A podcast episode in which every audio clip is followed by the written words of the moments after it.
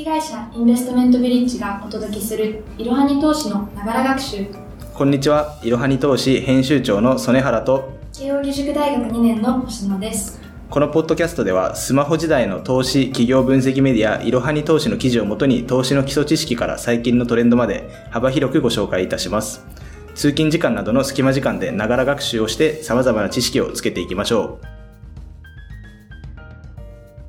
第2回の今日のテーマは、投資をする意味って何？です。えー星野さんは投資をする意味っていうのは何だと思いますか？そうですね。将来のために資産形成がやはり大事だとと聞いているのでその資産形成のために投資をするっていうイメージを持っています、うんあとはやはり私たちの年代ですと年金が将来もらえるのかに対しての不安でしたり、まあね、人生100年時代と言われているのでそのためには資産を若いうちから少しずつ積み重ねていく必要があるのかと思っています。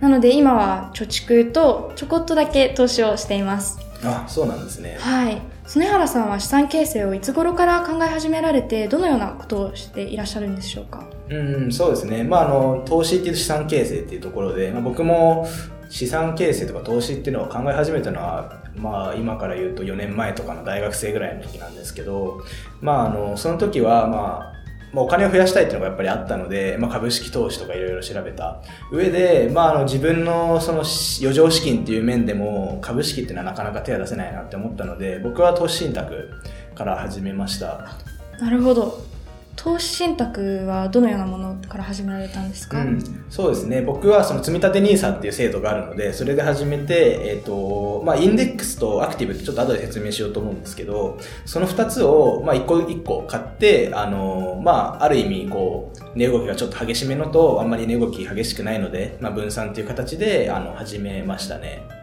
なるほど。エピソード1でご紹介された分散投資をやられているんですね。そうですね。それでやりました。で、実際に、まあ、あの、投資の意味っていうところで言うと、まあ、資産を増やすっていうのと、あともう一つ知識がつくっていうのもあって、まあ、それはまた後でお話しするんですけど、あの、実際にこれ、来年の22年度から、高校の家庭科で投資の授業、まあ、投資というか金融リテラシーなんですけど、の授業がこれ始まるんですよ。高校生からも学べるようになるんですね。そうなんですよね。なので、まあ、あの、本当に投資とか資産形成、金融リテラシーっていうのは、あの、まあ、本当にお金を増やしたいとかっていうだけではなく、まあ、人生を生きる上での基礎知識として、これは必要になってくるっていうような考えも今増え出てきているので、ちょっと今日はそこの話をしていきたいと思います。じゃあ、星野さん、まず資産形成って言ってるんですけど、資産形成でなんで投資っていうのが大事だと思いますか？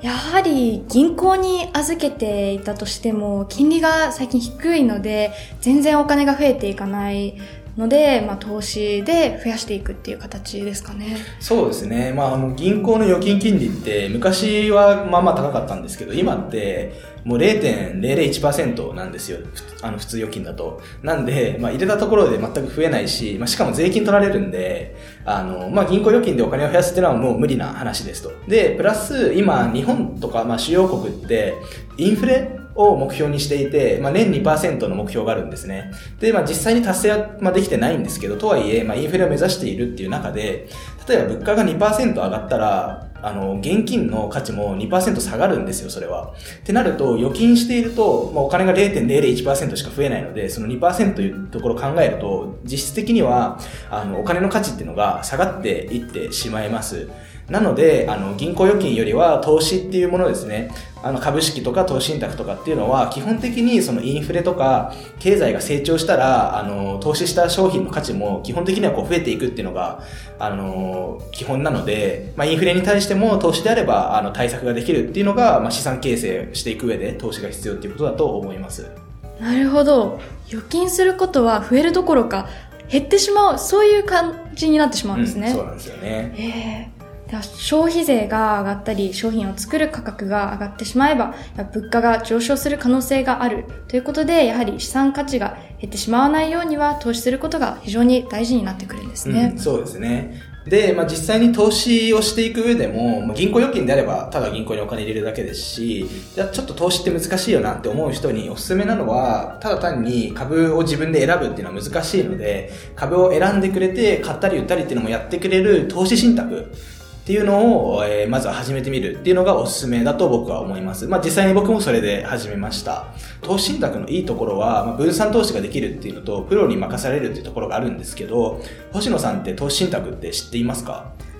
はい。えっと、投資信託は非常に少額からも始められると聞いたので、少しあの、以前興味が湧いて、投資信託について少し調べてみたんですけれども、投資信託といっても ETF だったり、グローイングカバーズなどいろいろあって、どのようにそれを選べばいいのかがわからず、ちょっと困っていました。ああ、そうですね。はい、あの、投資信託ってすごい種類多くて、なんか確か個別株より多いみたいなこと言われてたと思うんですけど、種類が。そんなに多いんですか、はい、なんですよ。なんで選ぶの結構大変なんですけど、まあ、二つ、つあの、僕はポイントを押さえればいいかなと思っていて、で、まあ、あの、その2つのタイプっていうのがまずあるんですね。で、1つ目が積極運用っていうもの。で、2つ目は消極運用っていうものがあります。で、積極運用は、えー、アクティブとも言われるんですけど、これは、あの、投資信託を運営している会社っていうところの、まあ、ファンドマネージャーっていうその、まあ、投資を、えー、実際にする、まあ、銘柄をこう選んでいく人っていうのがいるんですけど、そのファンドマネージャーが、まあ、独自の、まあ、考え方とか、まあ、そのチームの運用方法に従って、まあ、実際に株式を見て、まあ、実際に企業の社長と話して、この会社伸びる伸びないっていうのを判断して、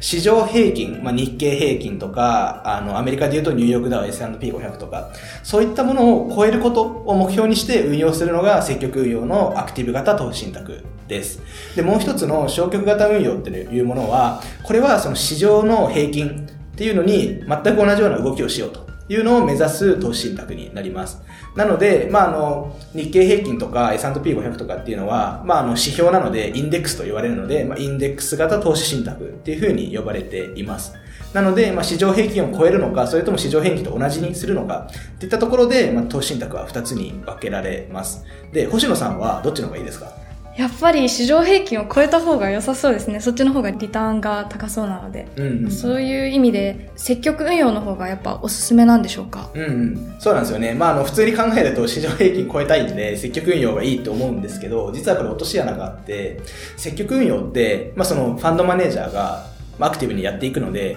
結局人が動くんですよね。ということで、まあ、ファンドマネージャーとか、まあ、そのチームのメンバーの人件費とか、まあ、そういうリサーチする費用っていうのが、あの、手数料にそれは乗っかってくるんですよ。なので、消極運用のインデックス型に比べると、まあ、積極運用のアクティブ型っていうのは、だいたい1%ぐらい手数料が高くなります。はい、結構、アクティブの方が高いんですね、手数料は。手数料が高いんですけど、まあ、その分、まあ、あの、市場平均を超えると。いうのを目標にしているっていうのと、もう一つ難点があって、それは、あの、結局人間がやるので、これって市場の平均を超えるのを目標にしていても、市場平均をさあの下回るっていうのももちろん可能性としては高くて、なので結構インデックスと比べると、すごい、あの、インデックスよりパフォーマンスが悪いアクティブ型の投資信託もあるし、インデックスよりもすごいパフォーマンスがいい投資信託もあったりして、結構選ぶのが難しいっていうのがあるんですね。で、えっ、ー、と、じゃあ星野さんが実際に始めるときにはどうしたらいいかっていうと、まず、あの、僕は消極運用のインデックスっていうのを見見た方がいいかなと思います。なんで消極運用の方が見た方がいいと思いますかね？えー、そうですね。やはり、まだ知識が高くないので、うん、アクティブ運用のものを選ぶほどの見る目がまだ、うん、あの、ついてないというか、そういうところでしょうかね。そうですね。まあ、あんまりその知識がないっていうのを言うのもあれなんですけど、まあ、あの、やっぱり手数料っていうのは結構大事で、例えば消、消極運用が0.1%で積極運用が1.1%だとすると、じゃあ、あの、今年のリターンが、まあ、じゃあ、えっ、と、簡単に言うと1%でしたってなった場合に、消極運用だと、まあ、あの、0.9%ぐらい得してるって形になりますよね。1%から0.1%引くと。だけど、積極運用の場合は1%のリターンだったら、あの、1.1%手数料引かれると、これってリターンなくて損しちゃうんですよ。マイナスになっちゃうっていうのがあるんで、まあ、あの、まずは消極運用で、で、あのー、まあ、どこのあのインデックスにするかっていうのはまた考えなきゃいけないんですけど、で、まずは投資に、まあ、慣れるというところですね。はい。はい。消極運用をすると、まあ、日々のその金融経済のニュースとかそういうのも気にするようになるんで、そこで一旦投資に慣れて、で、まあ、勉強、知識を増やした上でアクティブ型に挑戦するっていうのが僕は、あの、インデックスとアクティブを最終的には組み合わせていくっていうのがいいかなと思います。ありがとうございます。ぜひ、じゃあ、消極運用から始めていきたいと思います。うん。その消極運用を選ぶ際に何か気をつけるべき点や、どこから始めればいいのかっていうのはありますか？そうですね。まず消極運用を選ぶときには、あの、インデックスっていうのはもう市場なので、どこにするかっていうのが大事なんですよね。で、日本だと、例えば日経平均とかだと、あの、銘柄が全然変わらないっていうのがあって、なんかあんまり、まあ、そのリターンを期待できないっていうのは僕個人的には思っていて、なので、インデックスをするんだったら、僕は、あの、海外、まあ、アメリカの SP500 とか、まあ、あと一番いいと思うのは、その、国際インデックスっていうのがあって、MSCI 国際インデックスっていうのがあるんですけど、これはアメリカとかイギリスとか、まあ、あとは香港とか、まあ、ヨーロッパ、あとはアジアのその先進国ですね。の先進国の主要の株式に投資するインデックスっていうのがあるんで、僕はこれが結構いいかなと思ってます。国際的な、その投資信託というものはどういうものなんでしょうか、うん。あれ、これはね、えっ、と、まあ、いろんな会社が出してるんですけど、まあ、基本的に全世界株式型インデックスとかって名前になっていて、あの、世界の主要国の先進国の、えー株式に、まあ、自動的に投資するっていうものになるんですね。なので、これで、あの、いいと思うのは、あの、まあ、カントリーリスクって言って、いろんな国でリスクってあるんですよ。それが全部分散できるっていうのは僕はこれいいと思ってるんですよ。なので、まあ、一つの国に投資するっていうよりは、いろんな国に、まあ、インデックスで投資できる。で、手数料も0.1%ぐらいなので、低いんですね。まあ、インデックスだと国際インデックスとか、まあ、あとはやっぱりまあアメリカってのはすごいリターンも高い、まあ、過去の経験なんですけど、高いってのがあるので、まあ、アメリカも結構 S&P500 とかはいいとは思いますね。なるほど、うん。その国際投資信託の中でもアメリカの比率は高いんでしたっけ、そうですね。あの、結局国際インデックスでも、えっ、と、7割、8割とか、それぐらいはアメリカ株で、結局上位の銘柄見ても、アップルとかアマゾンとかなんで、まあ結局やっぱアメリカが、その世界で言うと、まあ、英語なんで、英語ってのと世界で一番 GDP も高いんで、結局投資する人も多いし、企業も、まあマーケットが広いしっていうので、結局上がりやすいんですよ、アメリカ株は。なるほど、うん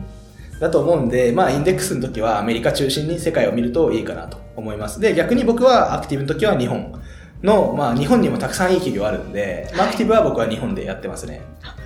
ありがとうございます。では、そのアクティブは日本、インデックスは海外うんという形で私も見ていきたいとそうですね。思います。ぜひそれで見てみてください。まあ、あの、ただこれは正解っていうのはもちろんないので、それは自分で判断しながらやっていってもらえればと思います。はい。で、資産形成っていう、まあ、意味がまず投資にはありますというのが今の話だったんですけど、プラス、まあ、最後にちょっと付け足すと、投資っていうのは資産形成以外にも自分の、まあ、金融知識、金融リテラシーが上がるっていうのも、これメリットとしてあります。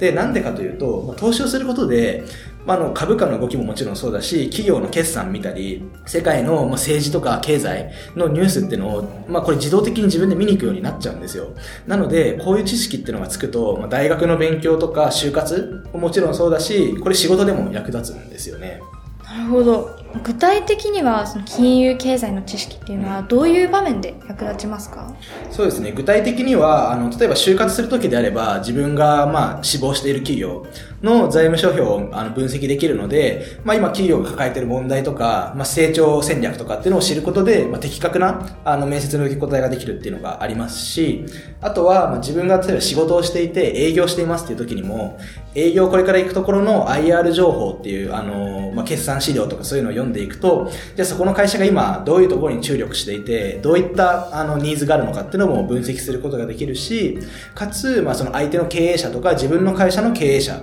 経営陣っていうところも絶対にこの経済とか、まあ、とは会社の決算とかっていうのはもうこれ共通言語なので、これを知るか知らないかで、も全然キャリアアップの道筋も変わってくると思います。